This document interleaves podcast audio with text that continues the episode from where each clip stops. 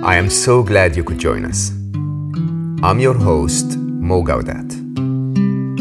This podcast is nothing more than a conversation between two good friends sharing inspiring life stories and perhaps some nuggets of wisdom along the way. This is your invitation to slow down with us. Welcome to Slo Mo.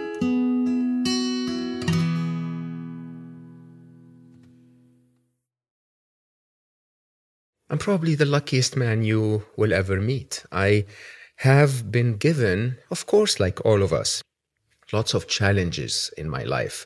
But I've also been given so many blessings. And I think one of the biggest blessings I have been given is the opportunity to meet incredible people, like such a blessing in my life to be able to learn from so many amazing teachers and to have been told so many incredible stories and my guest today is a person that I just met through a common friend, Rupy of the Doctor's Kitchen. I'm sure you've heard of Rupy. Rangan Chatterjee is also a friend of of Rupy's. We're we're both working on happiness. He's incredibly successful. He's probably the most influential medical doctor in the United Kingdom, very famous for his show on the BBC, which lasted from 2015 to 2017, if I remember correctly, that was called Doctor in the House. He is the resident doctor in uh, the morning shows on the BBC. And so he's very, very well known for his, his health advice, has the most listened to health podcast in the UK and Europe, Feel Better, Live More, with more than 50 million downloads, by the way, and uh, 6 million people every month listen to it. And he is a number one best-selling author on the topic of health in the UK. Each of his first four books has been a Sunday Times bestseller and an international bestseller across the globe. Now he's coming out with a fifth book, Happy Mind, Happy Life. I met Rangan, as I said, because of Rupy, our common friend. He reached out, he was coming to visit Dubai, and we had the most amazing conversation, had the pleasure of meeting his family. And I quickly put him in that box of like a friend to keep for life. And he told me about his new book, Happy Mind, Happy Life, being a doctor's view of happiness, which is definitely a topic that is absolutely worthy of looking into. And he told me about his new book, Happy Mind, Happy Life, which is definitely a topic that is worth looking into, which will be published on March 31st. It's been out in audio. I had the, the joy of listening to it. But I thought you would also benefit from listening to his beautiful approach, human approach, uh, not just a medical doctor's approach to happiness. I think you will really, really, really enjoy this conversation with Dr. Rangan Chatterjee. Rangan, it's so good to meet you again. Thank you so much for making the time. Oh man, it's so good to see you. I had such a good time in Dubai and meeting you was wonderful. So wonderful. It has been absolutely wonderful. In, in the introduction, I was just saying to the listeners that I'm probably probably the luckiest man alive because I have that ability to meet people who truly enrich my life. And it's so much fun to just have the possibility to, you know, meet others. I don't yeah. know. It, it was really wonderful. And yeah. I really enjoyed our conversation and I really was shocked that I didn't know you before, by the way.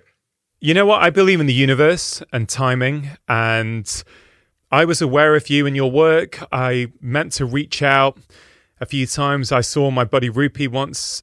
I saw it on his podcast. And I don't know what happened. For whatever reason, I really got this deep sense that now's the time to reach out. Yes. Yeah. And yeah, I'm surprised we had never met before, but I'm glad we have now. Good time indeed, absolutely. And and the plan to go visit you in Manchester is in place. I'm so excited. I hope you manage to arrange one day without rain. I mean, one day, one day of the year. It's possible, no?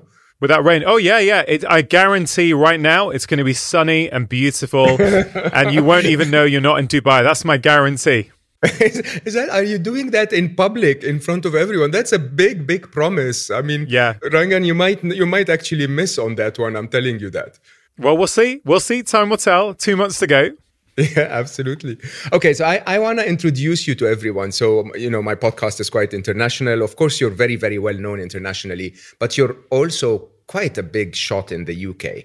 I don't want to talk about that. I actually want to talk about the most intriguing conversation you and I had, right? Which was basically you're a medical doctor, right? You practice, you save lives, right? And I don't think there is a job in the world that can have more direct impact on people's life than being a doctor. And yet, it's that question of life choices. So when we started talking, it wasn't that you didn't want the impact, but that you realized there were different ways to have impact in life. And that actually it's quite interesting that you could have more impact by doing things that are unlike what the norm will tell us to do. So you have your books. You were on the BBC for a long time with Doctor in the House. You were the sort of the resident doctor on the breakfast show. You have your podcast, which is by far the number one in the UK and quite big everywhere, helping people find health advice and so on. And now, interestingly, you have those choices to make right? How do i maximize my my impact in the world? Tell us a bit about that. It's not like there is one right and one one wrong answer. It's a very interesting place where all answers are right. There are many ways to make an impact in the world. As you as you say, when I went to medical school many, many years ago, the goal was to learn the tools that I needed to, to help get my patients better. And you know, you leave medical school thinking that you've got those tools, and then you go out into the real world of seeing patients. And you know, my journey was very much one where I started in hospital medicine and, you know, there was a deep, there was just slight niggle in the back of me always that is this everything that I wanted it to be? Is this what I thought it would be? I wasn't consciously aware of it at the time. You know, in my 20s, I was just getting on with life. I was doing my job. I was doing the job that all my friends and all my peers growing up were doing. That's the truth. And, you know, I did my specialist exams and at some point I thought, you know what, I don't want to spend the rest of my life just seeing one part of the body. I was doing kidney medicine at the time. I thought I want to see the big picture. I want to see how different parts of the body, different symptoms, you know, how, how it all relates together. I wanted to build up relationships with people. So I I took the step to move to general practice, much to my dad's dismay, I might add, because you know, dad was an immigrant to the UK from India in the 1960s. And he came for a better life. He certainly wanted his children to have a better life than he did. And for him, he couldn't understand why would his son go to all the trouble of medical school, doing all of his specialist exams, and then trade in being a specialist for a generalist. Like dad couldn't understand that. And I think there's a theme here which plays into, I guess, where I'm at today, which is there's a very conformist nature in medicine. Mm. You know, people who go into medicine, we're very conformist. We like to be accepted by our peers, we like to be respected by our peers. And I think that can be potentially problematic. And I'll come back to that, Mo, because for me, I moved to be a GP because I wanted to get to know people. I wanted to I wanted to build up relationships with them. And I loved my job as a GP and I still do. But a few years ago, I figured out that I, I looked at my patient list at the end of the demo and I thought, how many people have I really helped? And I honestly thought it was about 20% of people. I thought the other 80%, I've not really done much. I've sure I've been kind to them, which is, I know, very therapeutic in and of itself, but I'd sent them for a test. I'd given them maybe a medication that would suppress or hide their symptom temporarily. But I knew I wasn't helping them get to the root cause of this problem. I thought they're going to be back at some point. And it was deeply unsatisfactory for me. And I just thought I can't do this for the next 40 years. So that and a couple of personal experiences led to me this real deep desire that there's another way here. I don't want to spend my life suppressing symptoms, putting sticking plasters on things. And really, my conclusion is, and I've been speaking in public about this for a good six or seven years now, that around 80% of what a doctor like me sees in any given day is in some way related to their collective modern lifestyles. Now, I'm not putting blame on people, Mo. I understand life can be really, really tough. It's not that easy these days for people to live these healthy and calm and peaceful lives. I understand that. But nonetheless, we have to recognize that whether it's stress, anxiety, depression, migraines, type 2 diabetes, heart disease, you know, whatever it might be, most of these things are related to the way we're currently living. Not all of them, but most of them. And so for me, it was a case of, well, how can I help people? Because what I'm trying to do is educate them and empower them about small changes that can make a really big difference. So, yeah, on BBC One in 2015 and 2017, I got to showcase to 5 million people in the UK every week, and, and the show went out to 70 countries around the world that actually all kinds of different conditions type 2 diabetes, severe headaches under specialists, gut problems, pain problems, fibromyalgia, whatever it is. I helped every single family and every single patient either completely reverse their symptoms or significantly improve them in four to six weeks by helping them make these small changes to their lifestyle. Right. And when that show came out, Mo, I suddenly realized the power of the media. I thought, wait a minute. Five million people have just watched that show in the UK. Yeah.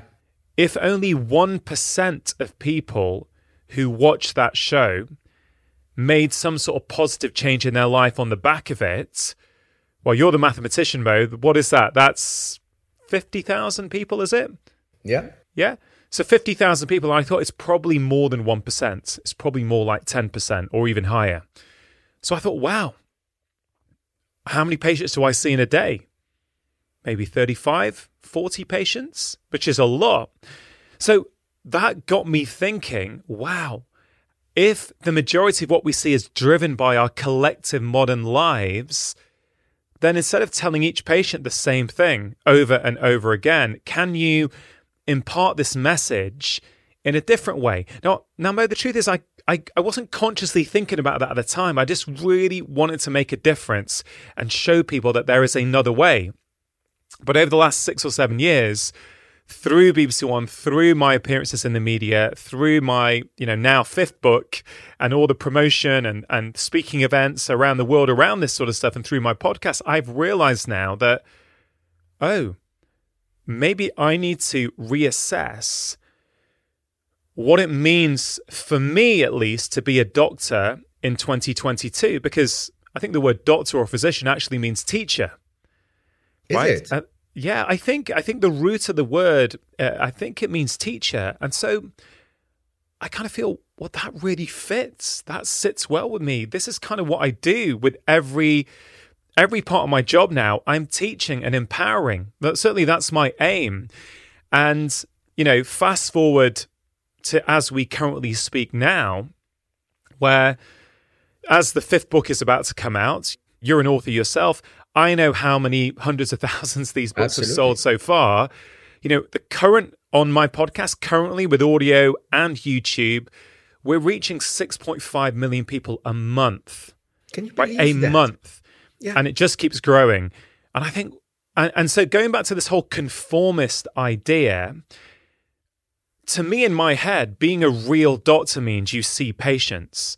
And if you don't see patients, are you a real doctor? What will people think of you? What will other doctors think of you? Do you have credibility? This is something I've been wrestling with for the past few years. And, and let's be clear where I'm at currently today, as we speak, in about two months' time, I will have been practicing for 21 years. Exactly. How many patients do you need to see to be called a doctor, right? Yeah, exactly. And, you know, I teach doctors. I run the only Royal College of GP accredited prescribing lifestyle medicine course. So I've trained thousands of doctors now on the principles that I teach. So this is an internal conversation that I've been Yeah. having in my head, Mo, which actually plays into a lot of the things that I've been writing about, which is authenticity and how many of us are living somebody else's life and not living our true authentic life. And I know for me, buddy, I've spent the majority of my life trying to fit in, trying to increase my self worth from the validation of other people. And I'm done with that game. I wasn't happy playing that game. Yes, I was successful in inverted commas, but that was society's definition of success. I wasn't truly happy and content in myself until very, very recently. So, as we speak, I still do see patients. It's a lot less than it used to be. And I'm strongly considering is it time to stop, at least temporarily, and focus on all these other avenues where, frankly, I have a lot more impact? I think that's an amazing way of looking at it. You say that doctors are conformists, but I, I, would probably say everyone is. I mean, we all grow up to live to what our daddy and mommy wanted us to be. It's quite interesting. And for many of us, as we go into the workplace, we start to be more conformist in terms of what the workplace is telling us to be. I start in a career and then I close a couple of deals and they say, oh, you know, you need to increase your knowledge in this and then you need to become a sales manager and then you need to become a CEO. And there is a career to all of that. And we somehow all comply. And the idea is that almost everyone I speak to who considers a different path, even though some succeed massively and some fail miserably, every one of them says it was absolutely worth trying. It was absolutely worth discovering and exploring. But people listening to that might not understand. So what what holds people back? I mean, did it happen overnight for you? Was it a stroke of luck? Was it planned? How does someone feeling that they can do more in the world today, what would be the first steps they should take? So in answer to the first part of that question, which is, was it like an overnight thing? Did it just suddenly happen? No, it mm. didn't. This has been a long is. journey and a long mm-hmm. process. And unfortunately, and I really hope this is not the case for humans, but I kind of feel sometimes that we have to go through adversity before we learn what is really important in life. I mean, you know, I know your story, Mo, very well, and like I'm sure all the listeners do. And for me, one of those big moments was my dad dying. So I used to help care for my dad. That's one of the reasons I moved back to the northwest of England is to help my mum and my brother look after my dad, who got really, really ill suddenly at 59 from overwork, I might add, and from trying to keep up and meet society's definition of success rather than potentially what he wanted to do. So he gets lupus and kidney failure, and my whole adult life until nine years ago was really dictated and determined by dad's illness. So when dad died in March 2013, there was this huge hole in my life. Of course, losing a parent is a big moment for pretty much everyone. But I also lived five minutes away from dad's.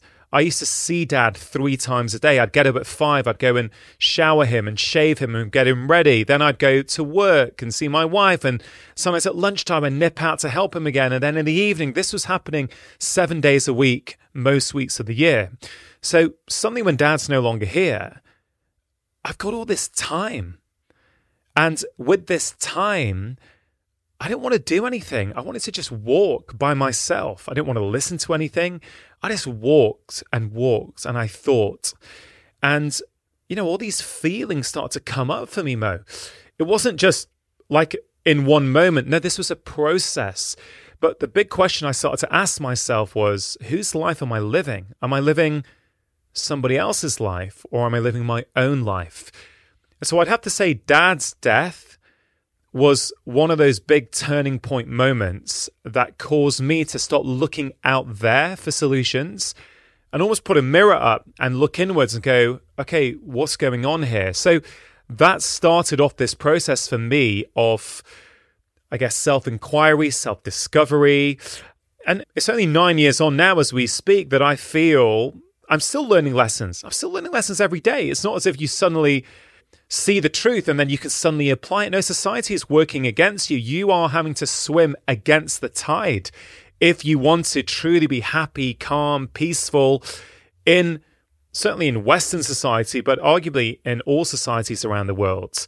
And so the second part of your question is what can people do if they're listening to this and they're thinking, okay, there's, you know, life's going okay. You know, I'm pretty successful, but there's something missing here. Is, is this all there is to life? Uh, and in my new book, I've got this really simple exercise that I really, really like. And every time I share it with people, most people find it really, really impactful. And I don't know, Mo, if you're up for it, I could even yeah, I could do it on you it in right real now. time. Absolutely. Yeah. So don't overthink it. This is just a very simple exercise to help us understand the difference for some of us between success and happiness. So, if I was to ask you, what are three things that you can do this week, real practical things that you could do this week that would truly make you happy, what three things would come to mind? I'd spend time with uh, people I love. I would write like a maniac and I would relax, really, just find some time in silence and in peace. Second part of the exercise is called Write Your Own Happy Ending. So, what I want you to do now is imagine you're on your deathbed, looking back on your life. What are three things you will want to have done? I would want to have written like a maniac, written a lot of things.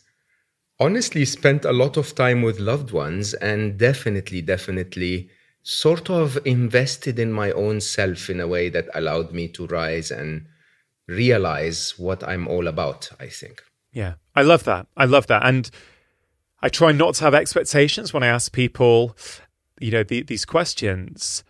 But it doesn't surprise me that you're someone who is actually very aligned. You have written about happiness, you deeply understand it. So your answers and those two exercises were very, very aligned. If you wrote them down on two separate pieces of paper and brought them together, you think, yeah, actually, if I do these three weekly habits week after week, spending time with loved ones, writing like a maniac, uh, finding time to rest and relax and be with yourself, let's say, if you do those three things every week, actually, you are going to get the happy ending that you want, which is to have written lots. And I'm sure part of the, the reason for that, I imagine, is to help and impact the world, because I've spoken to you before.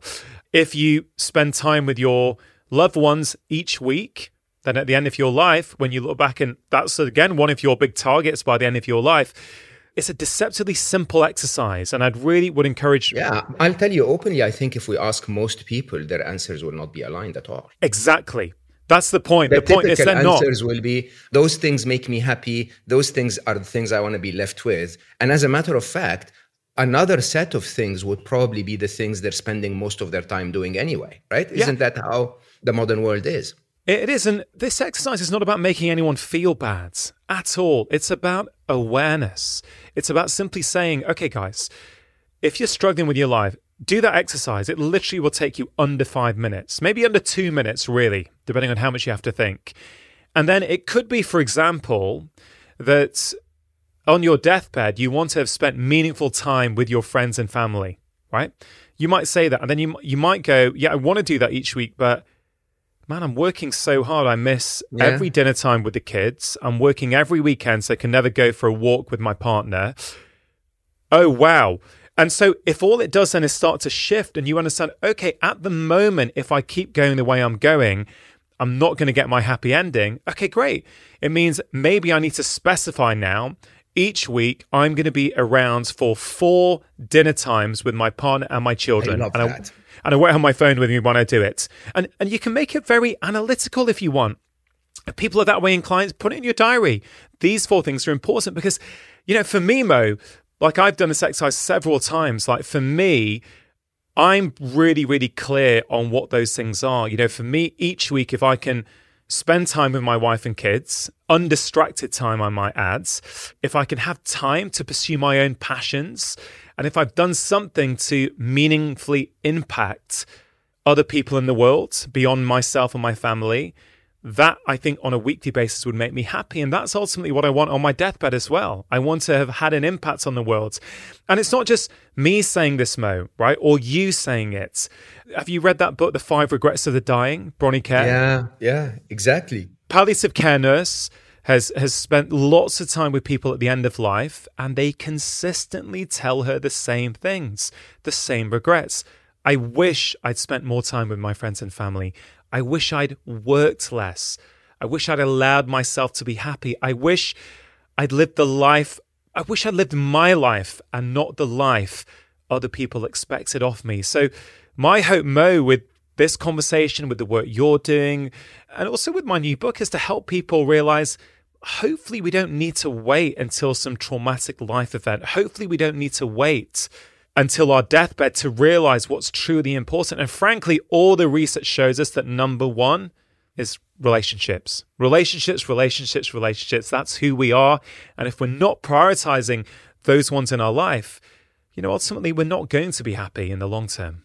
I'm 100% with you. By the way, for everyone listening, yes, perhaps I am aligned, but if you ask me, I at best would write for a couple of hours a day. Maybe some days I write three. I could write for five. I could spend five more hours with people I love or with myself.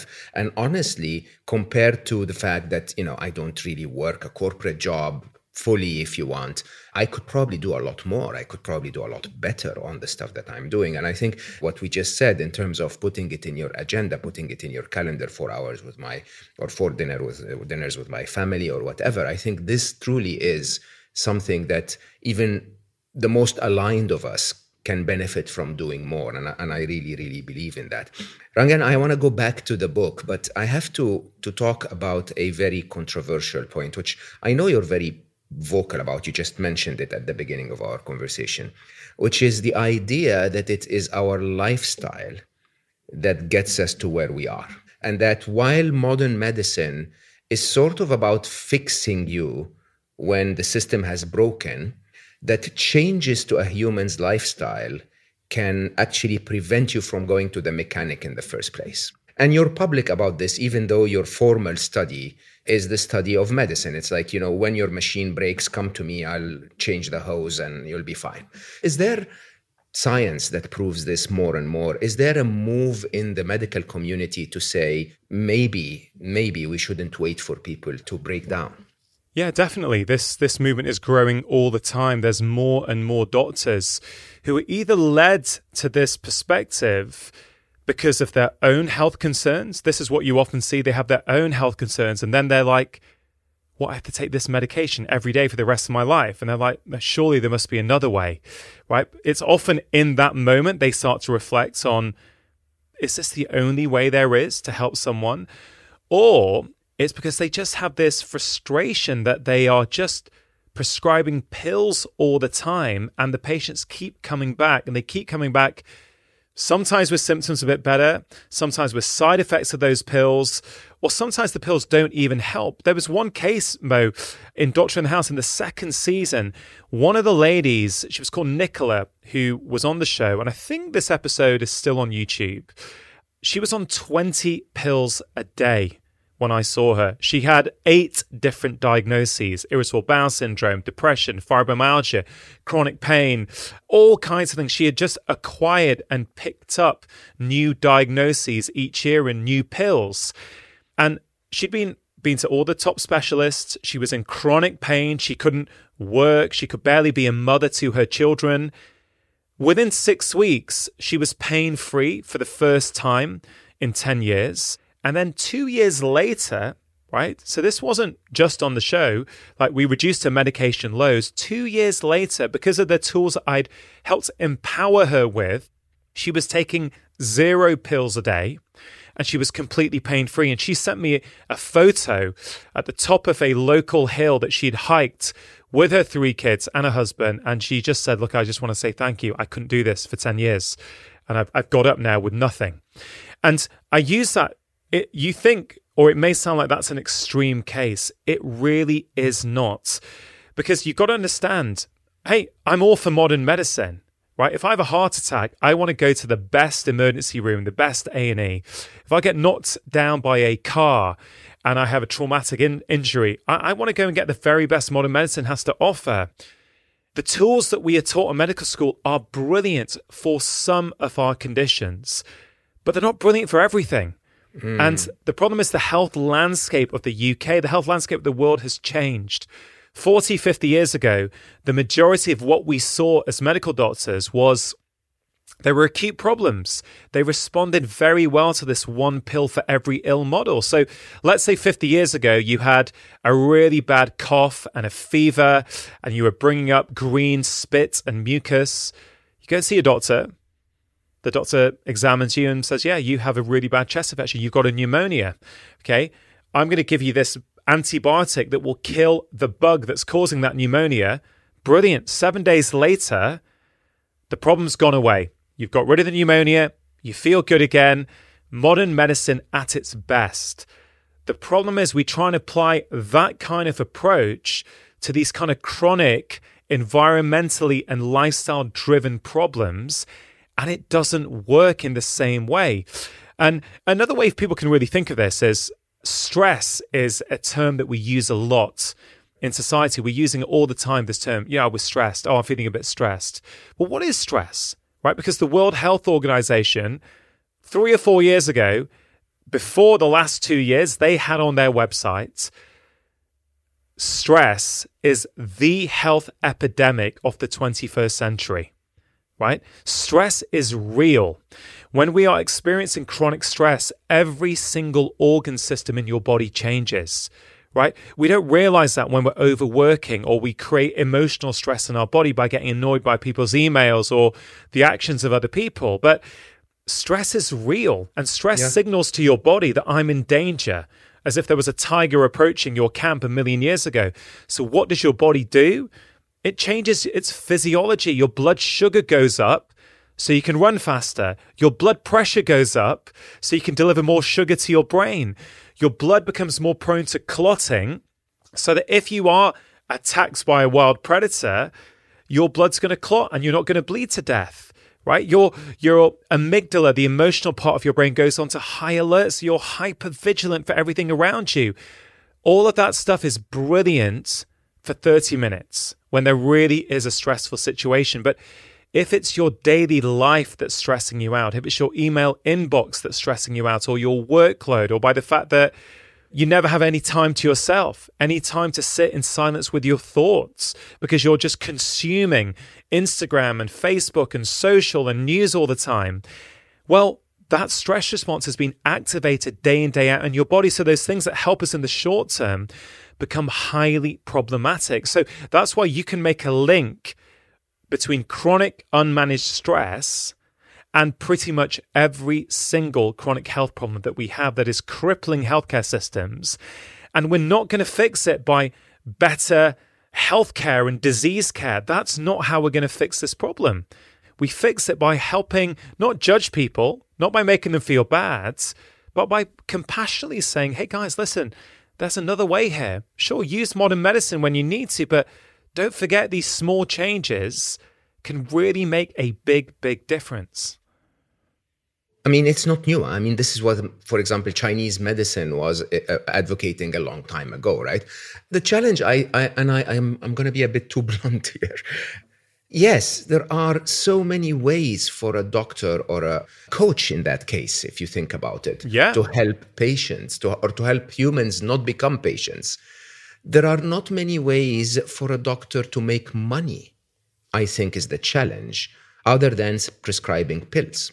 And so, at the very core of the system, there is something wrong because you know if you've if you've read i'm sure you have uh, freakonomics the motive of the medical establishment in terms of making money is centered around patients getting sick and then being prescribed pills or surgeries yeah it's a great point and I think in some countries, this is even more problematic than in others.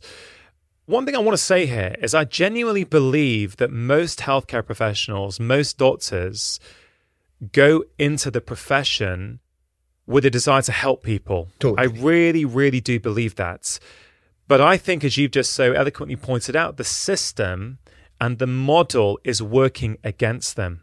And it is very, very hard to break out and push back against that model because the way in America, the way they get reimbursed, but even in the UK, you know, even though it's not seen in the same way because it's so called free healthcare. It's not free healthcare at all, but people, yes, it's free at the point of service, but this is not free healthcare. And we're not taught the creation of health. Right? We're not taught that. We're taught the diagnosis of disease. Right? We're taught how all these different symptoms, what they mean. And if you have this collection of symptoms, you have this label. If you have this collection of symptoms, you have this label. And then once you've got your label, you can then be given the right pharmaceutical drug to treat it. That has value. That absolutely has value. But yeah, and this is what I'm trying to fight against and raise awareness in society through TV, books, podcasts, but also, you know, just in answer to your previous question, you know, are things changing? Yes, because one example is this course that myself and a colleague run. It's called Prescribing Lifestyle Medicine. Right, this has got full Royal College of GP accreditation. Right, we have had thousands of doctors do it now, not just GPs specialists as well cardiologists, endocrinologists, psychiatrists. We've had doctors all over the world do this, and 95% of people who do this course say it has significantly changed the way they practice. Because another point that people misunderstand, Mo, is that yes, prevention is really important, no question. And the model of healthcare is not set up around prevention, it's set up around disease. But lifestyle is not just prevention even when you have got a disease. Actually, making lifestyle changes can often improve your symptoms, can often reduce how much medication you need to take. And in some occasions, you can actually reverse it. Not always, but in some cases, like type 2 diabetes, for example, that yeah. can be reversed by making changes to your lifestyle. So I'm I'm all for empowering people. Like I'm not here to tell people what to do. Right? With my patients, I give them an option. I, I will say, hey, look, I can give you this medication. Let's say it's type 2 diabetes. I can give you this medication that's going to help keep your blood sugar down a little bit. Now, just to be clear, it's not getting to the root cause of this. It's not going to help you reverse this, but I can give you that if you want. But if you're interested, I can also help you with some other things. And when you are compassionate to your patients, when you don't talk down to them, when you treat them as equals, you know what? Almost all of them say, "Hey, doc, you know, can you tell me a little bit about some of those other things? What Oh, is there anything that I can do that might make a difference here?" And so I think the the way in which we communicate with our patients as well is so so important and i think it's undervalued underappreciated and i don't think the system really allows many doctors to develop that deep relationship that is so, so important, especially when talking about these chronic lifestyle driven problems. Yeah. But I'll, I'll say to our listeners, that this is your personal choice as well to recognize that prevention is so much more powerful and that lifestyle choices do make a difference right? And so yes like uh, Rangan just said you can and you should use modern medicine but also consider that the reason for your illness sometimes it's not external. It's not a, a, germ coming from outside you. It's a choice of a lifestyle that you're adopting. And so accordingly thinking about those things really matter. Let's get to your book which is a fantastic fantastic book an absolute must read everyone. So i submerge my life in happiness. And Rangan's latest book is about happiness from a a doctor's point of view, really. So take us through this. It's out already, isn't it? Uh, in the UK and in audio, I think. Yeah, the audiobook we put out a little bit early. I think people are struggling at the moment a lot, and the audiobook was ready. That's the beauty of technology. So we put it out yourself? a few weeks. Yeah, I read it. I read it myself. I, I read all my books myself. Uh, yeah. For me, it's really important to do that. The paperback, you know, is out in the UK March the 31st, but in America and Canada, it's out on June the 14th. But but Mo, you know, this is my fifth book in five years. And honestly, of course, I'm biased because I've spent most of the year writing it. But like, I genuinely believe in my heart that this is not only the best book that I've written, I think it's the most important book that I've ever written. I will agree. I mean, not not to say that the others were any less for our listeners. I, I think all of your books were uh, bestsellers, Sunday Times bestsellers, and, yeah. and international bestsellers. I believe this one is is going to be your biggest, honestly. And I think from an impact point of view as well. And it plays into what we've been talking about throughout this conversation, Mo. This this idea about lifestyle, right? So, as a doctor, I'm always trying to figure out what's the root cause of why this patient is sitting in front of me, right? So, why? What has been going on in their life over the last few weeks, months, and years that means today, at this time right now, they're presenting to me asking for help. And often it's not really about that symptom that they've come in with. Often it's actually mm. a combination of factors that have been building up for many years that they've never paid attention to. And then they only come in when it when it really is impacting their life. And for many years, as I've already mentioned, I've said that most of this comes down for most of us, not everyone. And there are conditions out there which are to do with genetics and we can be really unlucky, no question. But for most people, it's to do with the way that we're living. But I've been wondering for a few years is there anything that's even more root cause than our lifestyle? Is there anything that's even more upstream? And as I thought about my patients, as I went into the research, I've come to the conclusion that there is. It's our happiness, right? It's how happy we are in our lives and with our lives that hugely determines our health. Now, there's two main reasons for this. One reason I think it's relatively obvious for people to grasp when they think about it. When you feel happier and more content and more peaceful with your life, you are less likely to make poor lifestyle choices. In fact, you're a lot more likely to make good mm. choices. You're less likely to need to comfort eat and dive into the ice cream or the biscuits at 3 p.m. in the afternoon to get you through if you feel calm and content. You're less likely to need to drown your sorrows in half a bottle of wine every night if you feel pretty good about things. So often, lifestyle, and this is one of the problems I have with a lot of public health messaging. I think it's too dry. Like alcohol, you should not drink more than this amount of units per week. Okay, fine, they have to give some guidance, but I find it too dry and unemotional. People don't change because of rational arguments. They change when you connect with their hearts through stories. So I have an issue with how we deliver public health guidelines anyway, which is why I think a lot of the time they're not that helpful. But it also doesn't recognize, let's take alcohol for a minute. Alcohol usually, someone's alcohol consumption is usually, not always, it's a behavior that they partake in to help them deal with something else in their life. It helps them cope with stress or numb the discomforts because they don't enjoy their day to day job, whatever it might be. So I found with my patients, it's very helpful to say, look, all behaviors serve a role. If I'm going to help you change that behavior, let's first of all figure out what role does it play in your life. Like if you are using alcohol to help you manage stress, can we find another way to manage stress that doesn't involve hmm. alcohol rather than just say stop the alcohol? So the first way that health and happiness are connected is happier people make better lifestyle choices. But it's not just that, Mo. There's also research showing that independent of lifestyle, happier people have better physical health. And the best study that really showed this was a study of nuns over their entire lives, right? These nuns had the same lifestyle, the same diet, same exercise, same sleep, right? So you can't differentiate them because of that. And when they looked at them, the nuns who were happier, they were healthier and they lived significantly longer. So we know that your mood, your positive emotions, is massively connected with your health. Another study showed that you can take rhinovirus, which is the virus that causes the common cold. And literally, scientists did this. They took two groups of people into a lab they injected rhinovirus up people's nostrils. And then they saw who would get sick.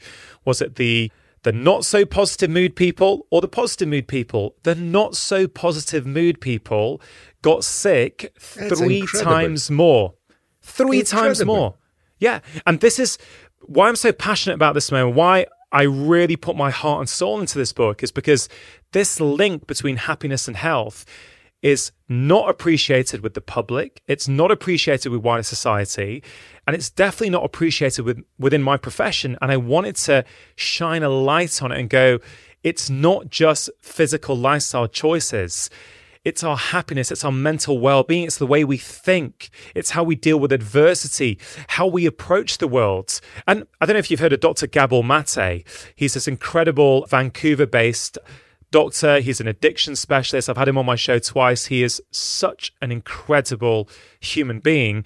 And one of his books shows clearly the link between people. I, th- I really want people to hear this that this idea that if you get angry a lot, if you allow the actions of other people to overly affect you and you hold on to emotional tension, resentment, if you can't forgive people, well, you can have the best diet in the world and the best exercise regime in the world, but those factors are associated with an increased risk of cancer, autoimmune disease, heart disease, stroke. So, this is really trying to take this holistic approach and go, health is not just one thing, it's multiple things. And I've spoken for years and written about lifestyle. And now I want to take it up a notch and go, okay, yeah, lifestyle's important, but even if you've got that cracked, there may be a few things going on that actually you want to start addressing. So is, is that is that related to what you were talking about before also the, the stress response thing that your your yeah. body is out of tune when you're in those moods that are not happy? It's almost like when you're happy this is the time for you to rest and digest your food and do other stuff right? exactly. You've nailed it. Your physiology changes. This is not just emotional stress. In fact in some ways the body doesn't know the difference between physical stress and emotional stress. And this kind of emotional psychosocial stress it is it is literally what is killing so many of us in society. I'm convinced that that in many ways helped kill my dad. I honestly I truly believe do believe that. That's why he got lupus at 59 and had kidney failure. And so i have a yes i've got a professional a desire to bring this to the public but i've got a personal one as well. I think my dad went far too early Right. Yeah, it's, it's so interesting that you say this, Rangan. I don't know if you know that. So, so, the first time I admit to this, I actually, the first time I discovered this was when I was writing my next book. My next book is coming out in on May 26th, which is the reason why I fight unhappiness with such vengeance, is because I lost my dad to unhappiness, right? And I didn't know that. I didn't know that this is why I I sort of almost get angry when someone I, I love is unhappy for the wrong reasons or that their brains are taking them to a place where it's unnecessarily unhappy, if you know what I mean. We're, we're very similar in that, you and I. I think when the fight is motivated by a personal passion, if you want, or a personal reason, it becomes uh, a lot more committed. It's, uh, you know, it's not just a job. Yeah. And, and I think this whole idea of happiness I think it gets a bad rap these days. Like a lot of people think we shouldn't be talking about happiness, that happiness is not the goal, it's meaning or purpose. Yeah, And yeah, I agree. I think I think we all do want happiness, but I think we have to be careful with what we mean by that because I think Absolutely. happiness is a term that 10 different people will hear it and it will land in their minds in 10 completely different ways. Absolutely. And that's why I spend a lot of time in the introduction. I say a lot of time. One of the things I'm proudest of with this book is I've I really try to work on and discipline myself, which I always try and do, is to keep things simple, keep it moving, keep it readable. You don't want to oversimplify, but how can you distill a complex idea down to its essence? I know, yeah.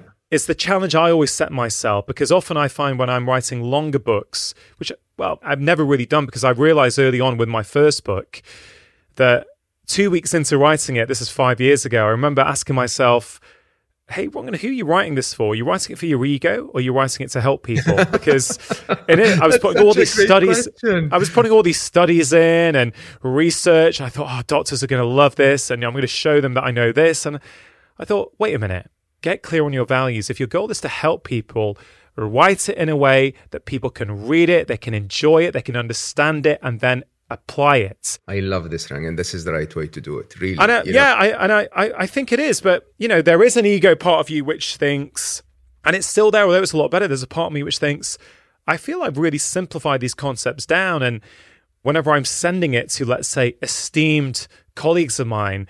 I always feel I have to justify, hey, you know, guys, I've just, I've really tried to simplify this because I've still got this yeah, this yeah. issue what in my head that yeah yeah what will they think of me i'm a lot better than i was but i'm certainly not not quite there yet i think they'll think of you as an author yeah, so, exactly. And the other thing I've learned is that anymore, but uh, but an author, right? This is the job of an author. I, I spoke to um, Daniel Pink last week. He came to the studio, and uh, we had a uh, we had a chat. It's not come out yet on the podcast. It come out in the next couple of weeks, I think. But at the end, he said something like, you know, when you're worrying about what other people are thinking of you, just take a moment to realize they're not. they're not. And and I and I thought, you know what, we are also wrapped up on our own problems. So going back to happiness, you know, this idea that I I feel that much of society gets happiness wrong. We think it's that kind of billboard image of the the smiling couple with the beach behind them and their children, and yeah. they've all got smiles on their face. And hey, there's nothing wrong with that. That's but to me that's a pleasurable experience. That doesn't necessarily mean that's happiness. And I think if we think that's the goal, then we've got a real problem. So my model of happiness, which I spent a long time trying to think about, I mean you're an author yourself. You know what it's like. You're trying to come up with that what's that core idea?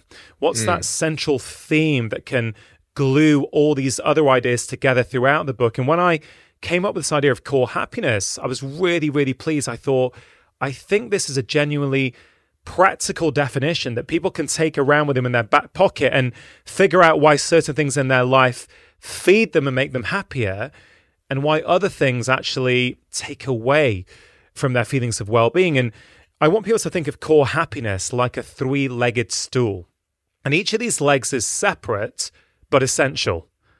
So if you're working on one or two of them, that's great. But if you're neglecting one of them, your feelings of happiness will start to collapse. So I think it's a quite a rounded approach. And these three legs are alignment. Alignment is when your inner values and your external actions match up. So when the person who you really want to be in your heart and the person who you are actually being out there in the world are one and the same. That's alignment. The second leg is contentment. What are the things that you can do in your life that give you that sense of peace and calm? Are you at peace with those things in your life and your decisions? That's kind of contentment. And then the third leg is control. And I thought long and hard about this this word because I thought the word the word control could be misinterpreted. It might rub some people up the wrong way. And I, I've tested it out with patients and people, and I, and I, I decided to keep it because control is very important. It's not about controlling the world, right? The world is inherently uncontrollable. We've seen it with what's going on in the world now, what's been going on the last years. We cannot control the world. I'm talking about a sense of control. What are the things that you can do in your life that give you a sense of control because we know from the research people who have a sense of control they have higher academic success, they have higher motivation, they have reduced feelings of stress, reduced anxiety, they live longer, and they're happier. So it's a very simple and practical framework that that basically you know underpins the whole book. The book has got these kind of 10 chapters, there's 10 principles, not rules. I never want to tell people what they have to do. The 10 principles and I contend that basically anybody, no matter who you are, whether you feel stressed out or close to burnout at the moment, or whether you feel, you know what, life's okay, but I kind of feel there's something missing, there could be something more. I honestly believe that you apply one of these life lessons just a little bit in your life, you will be happier than you currently are. Apply several of them, you're going to be significantly happier than you currently are.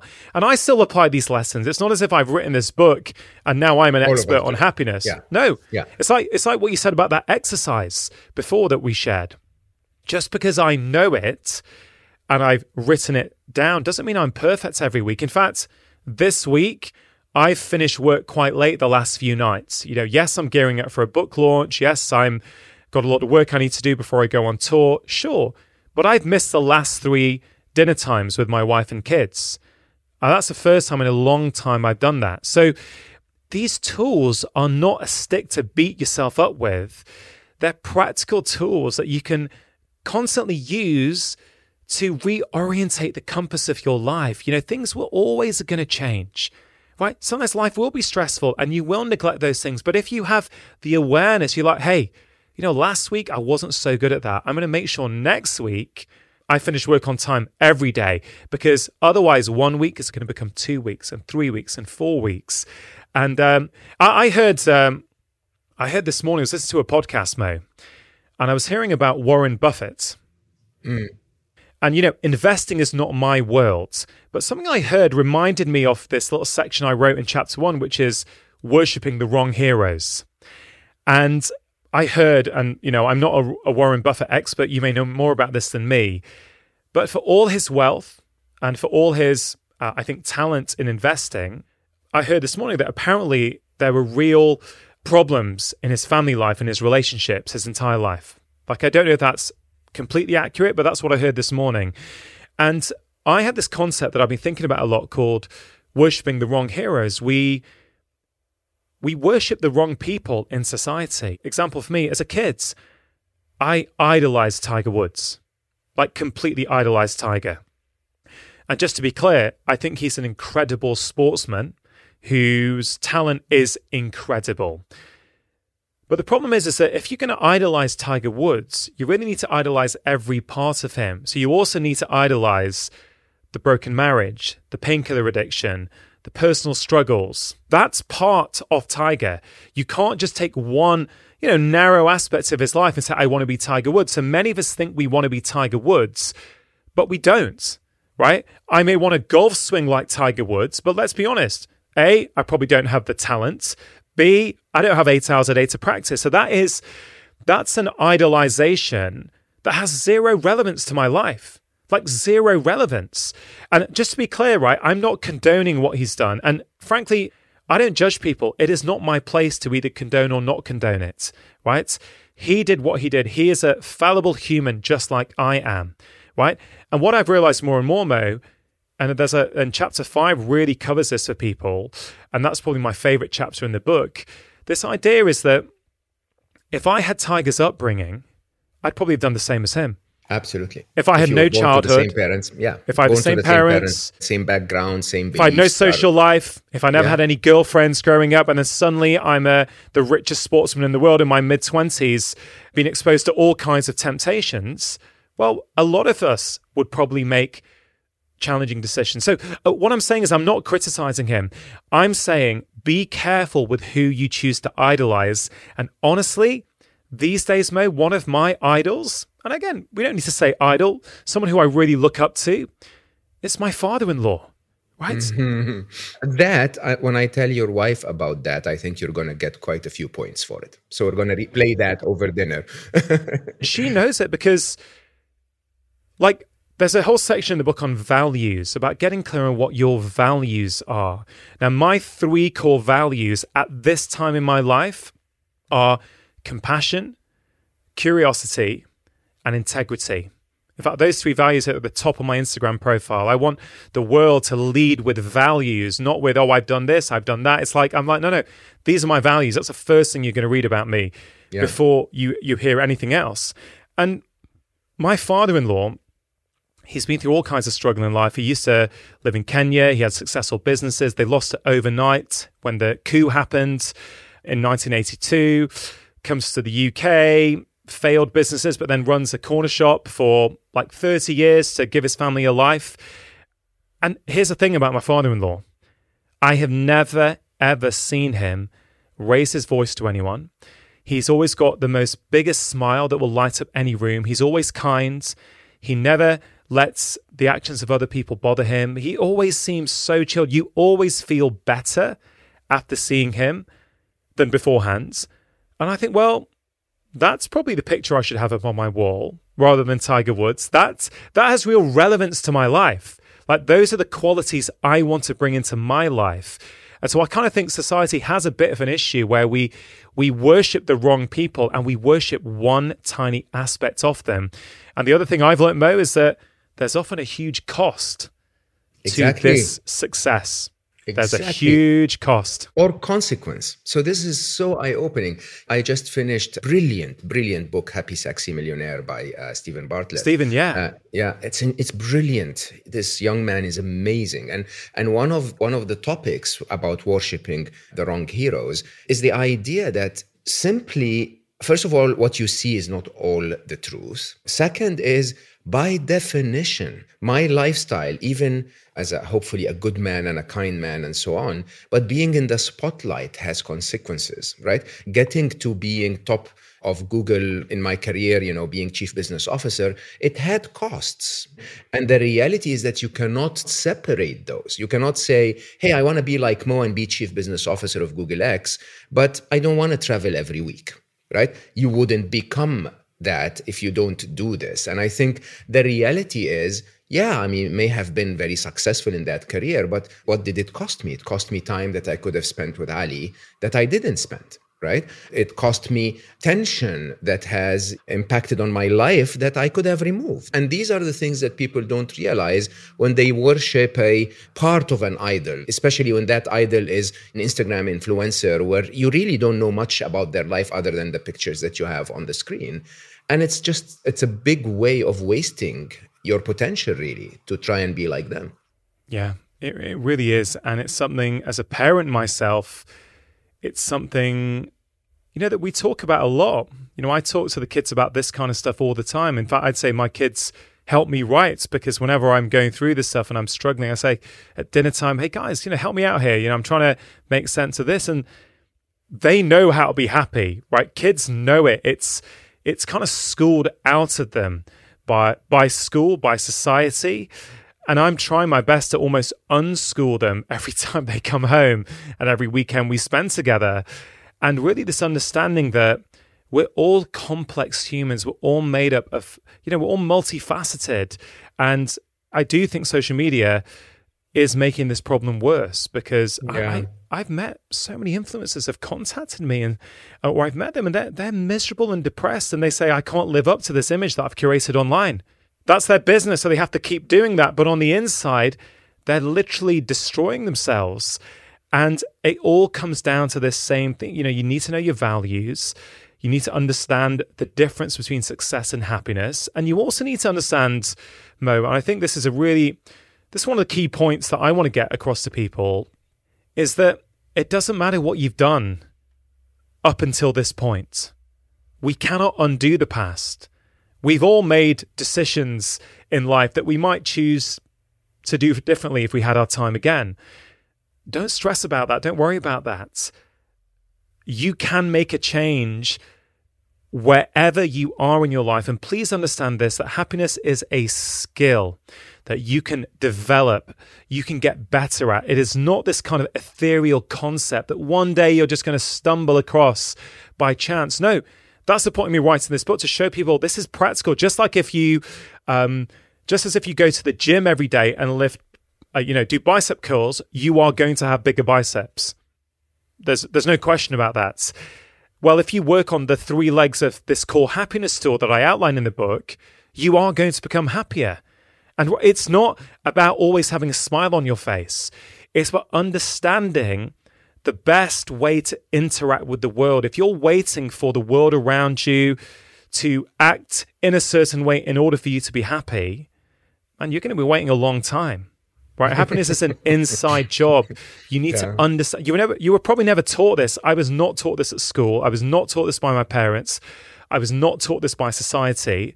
But I, I hope, you know, like you, Mo, in your books, I hope through this book to teach people that, oh my God, this is a practical skill. I can if I do this regularly, oh, like a really simple one, a really simple one is talk to strangers every day. I do that. I love it. Right? The There's a whole chapter ever. on this, and there is such good research. Relationships are important. Of course, deep, meaningful relationships are important, but these, but these kind of almost superficial interactions that we have with people we don't know that well, they feed who we are. What do they do? There's a part of your brain called the sociometer right? And it basically scans your external environment to check whether you are safe, right? And this is the amazing thing. If you, let's say you order a coffee at a coffee shop and you smile at the barista, say, hey, thanks, this is really nice coffee. How's your day? And they smile back at you. We know from research you feel happier in that moment, and those feelings last for the entire day right? There's all kinds of research on this, which probably if there was longer, I'd, I'd, definitely go through with you. But essentially, what does that do through the lens of the core happiness stool? Well, these positive interactions let you know that the world's a safe place. Oh, my social world is safe. So you feel a sense of control. You don't feel out of control because there's enemies everywhere. So it feeds your core happiness. So a simple thing for people. And, and, of course, extroverts like you and me probably find this easier. But even if we were to increase it, we'd become more happy. But even if an introvert just says hi to the postman and thank you, or when the Amazon delivery driver comes, instead of just taking the box saying, Oh, thank you so much. You know, how's how's your day going? Anyway, I hope you have a good one. And they say something back. We know from the science that these things really make a, a difference. You know, the, the psychologists who studied this, they call this vitamin S, the social vitamin. So just Yeah. as if you want to take your, you know, your vitamin C or your vitamin D each day with your breakfast, well, you can also get your vitamin S each day by talking Yeah. to strangers. Well, you got me wrong there. I am the ultimate introvert. No way. Yes, I'm a, a very well trained extrovert. But if you leave me alone, I'll spend the rest of my life in a cave somewhere. No, but I have to say, I so I, I went through this by learning. And I my, my tip, honestly, even if you're an introvert, is talk to the low risk strangers. Learn to talk to the low risk strangers, right? So if I'm a Middle Eastern man with a with a beard, if a stunning supermodel stands behind me, there is very high risk there. I can't talk to her, right? It's like what will she think of me? But you know, the old lady in front of me in the supermarket, if I just step forward and carry her stuff and put it on the belt and talk to her and tell her how cute she is, I can do that even as an introvert. I can talk to the barista even as an introvert. I can talk to people that don't seem like high risk people that will not judge you. And then very quickly, I believe life corresponds. Life responds. Life really, really, really gives you what you set your mind to. So very quickly, you find it much easier to talk to everyone, including the supermodel. And then in my case, actually life became so generous because of the work I've done on happiness. I get so many people reaching out on social media and I choose to make it human. Right. So I rarely ever, you know, if I have a million messages and I have to respond to everyone quickly, I may answer a quick response like, I'm glad you read my book or whatever. But generally, I actually engage in a conversation, brief as it is, with a voice note. It makes their day, the person that sent my message, and believe it or not, it makes my day. It makes my day to feel connected to a human. Often they send back a message in a voice message as well.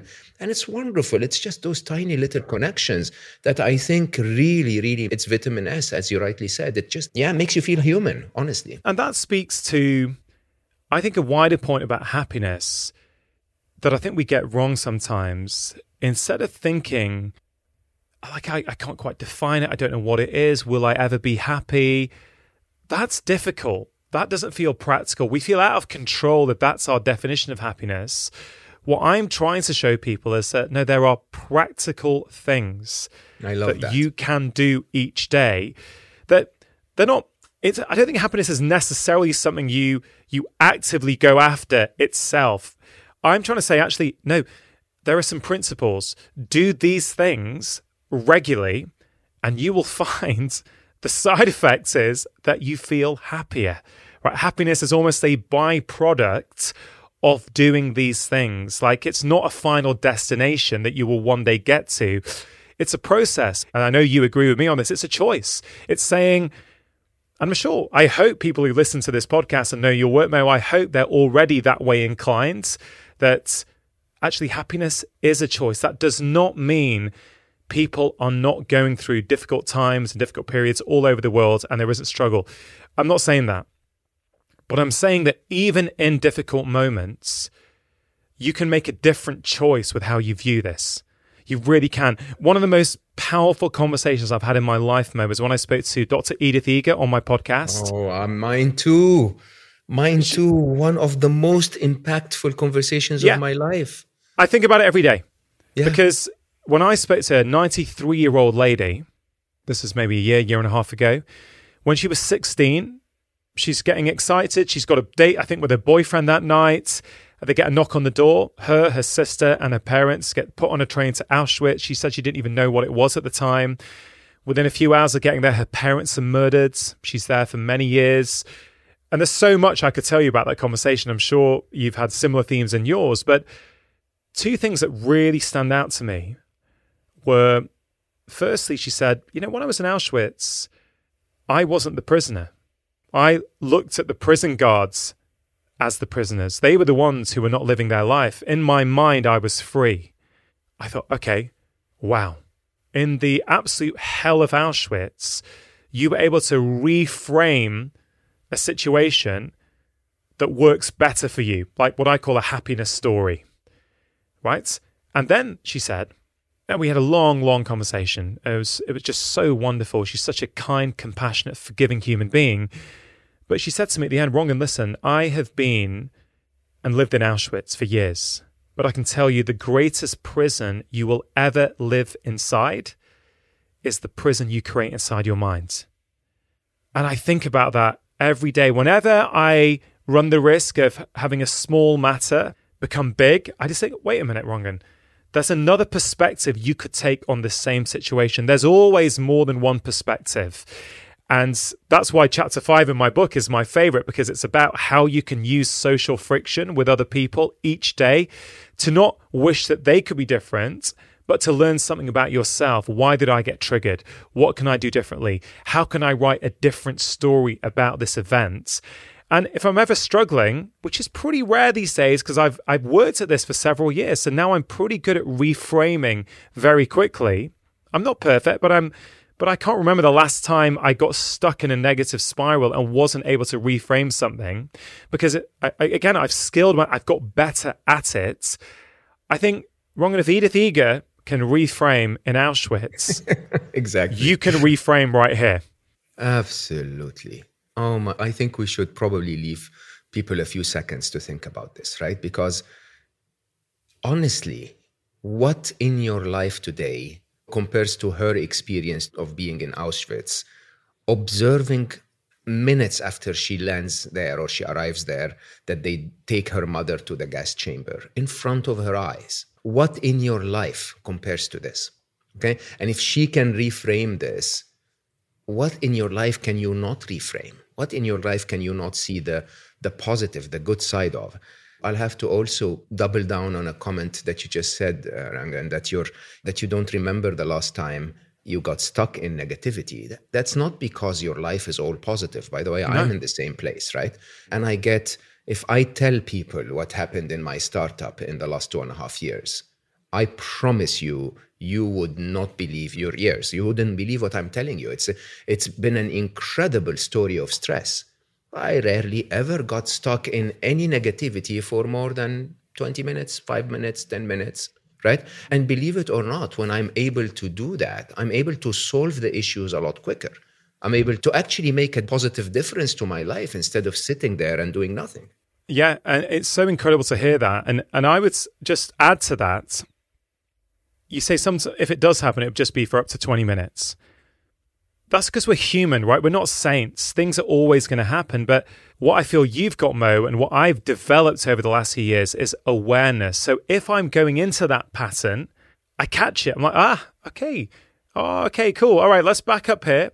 Let's back up here. Let's let's choose a different story here. So awareness is huge. I think that's that's the first thing I wanted yeah. to say. Yeah. And then what you said about making better decisions, going back to what we said about the stress response, well, there's a very simple biological explanation as to why that happens. You can think of your brain as being in broadly two parts the front, the prefrontal cortex, which is thought to be the logical, rational part of your brain. That's how we make good, considered decisions. And then you've got the primitive part of your brain, the emotional brain, which is very, very old and is concerned with fear and keeping you alive. If you are getting stressed about all the stress in your startup or your business or your work life or your relationship or whatever it is, right? And you're really feeling that stress, first of all, don't beat yourself up. But let me just explain what's happening there. Stress switches off the front part of the brain. So your prefrontal cortex goes offline and then your emotional brain is running the roost. Nobody makes good decisions at that point. So actually, if your happiness is not a good enough reason to put into practice some of the principles we're talking about, do it for your work. Do it for better productivity, exactly. right? It's good for you. It's good for you. it's better for your business and it's better for your income and whatever you're doing in life. It's a superpower when you get it. And I promise you, it is easier than you think. All you have to do is start practicing. So I'm, I'm going to close with a with an awareness bit. I don't know if you've noticed this, Rangan. So if you really look at your book, first of all, it's such an interesting, different perspective. Even though the practices and the beliefs are the same, from your approach to mine, your perspective is so interestingly different. Okay. You're almost looking, you know, that game of the elephant. You're looking at the elephant from a very different angle. And I love that. And it's been really enriching for me to see you take my, no, you didn't take, but using the same Lego bricks that I used to build a happy life and combining them differently in different categories. Is so eye opening. But as I looked at your book in its entirety as a big picture, it's about being a good person. Did you ever see that? Are you saying that being a good person makes us happier? Be nice to others, talk to others, align yourself with your values. So many components of it. Align yourself with your inner self, you know, become aware. All of these are things that actually lead you to live a good life, to be a good person. It's so interesting, isn't it?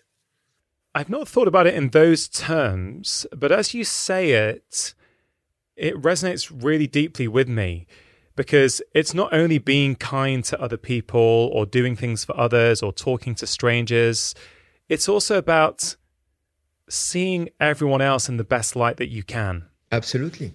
Right. And that's what this whole reframing thing is about. That imagine if you were them, you would be behaving in exactly the same way. If you were that person with their childhood experiences, with their bullying, with their parents, with their teachers, with their first boss who wasn't very kind to them, if you were them, you'd have the same opinion as them you'd be acting that way.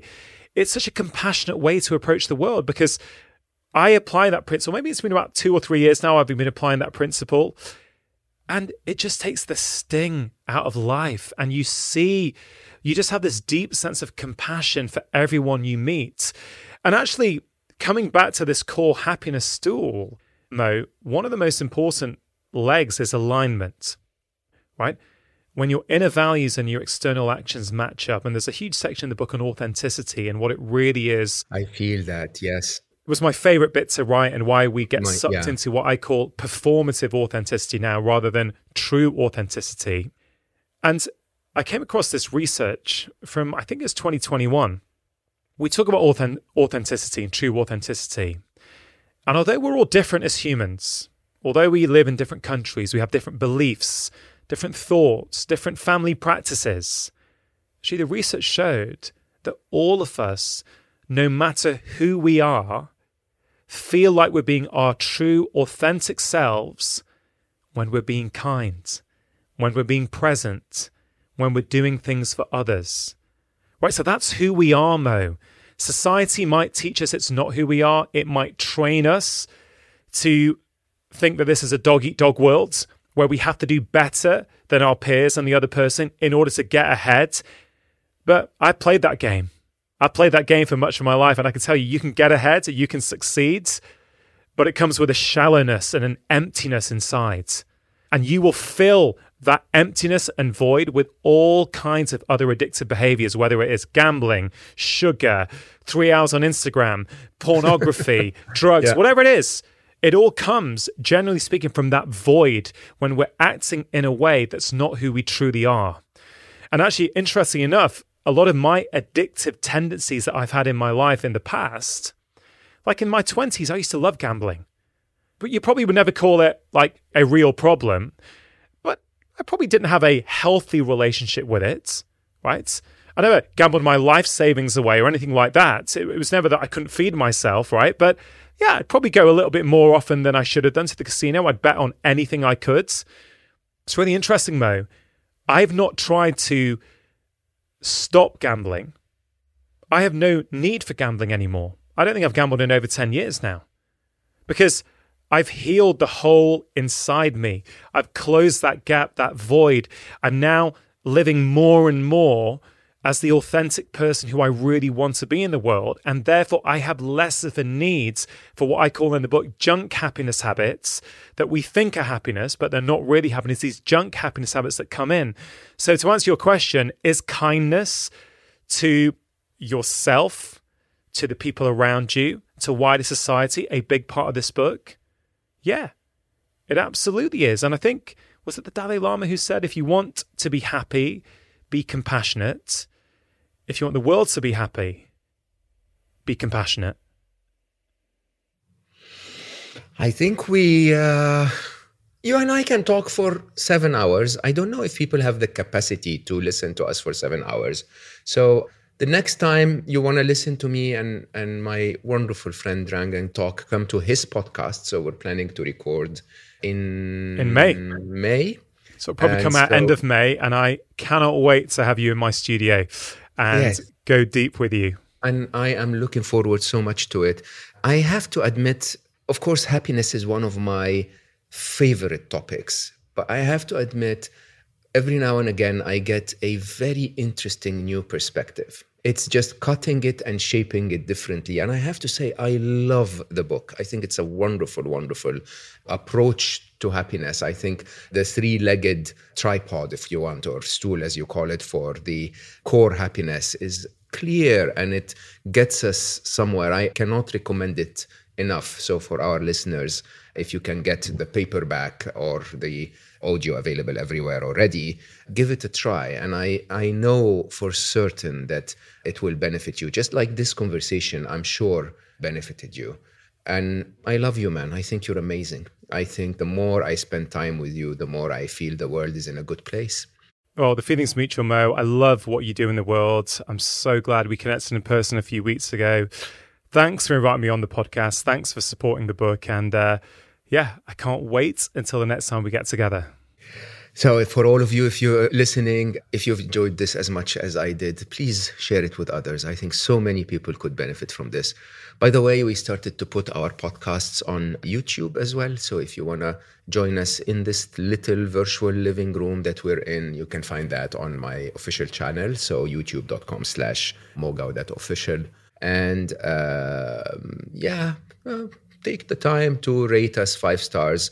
We've exceeded what, a thousand five stars on Apple Podcasts. Thank you all so much for that. If you're using Spotify and you haven't rated us five stars already, what are you doing? I mean, if you're here after an hour and 25 minutes, you like this stuff. So tell others that you like it so that they like it too. In any case, I'm very, very grateful for the alibi that you give me to have such wonderful conversations with such amazing people. And I love you all for listening. I hope you will choose a little bit of time to slow down and do what we just spoke about really uh, prioritize what matters to you because your health and your happiness depend on your habits i love you all for listening and i will see you next time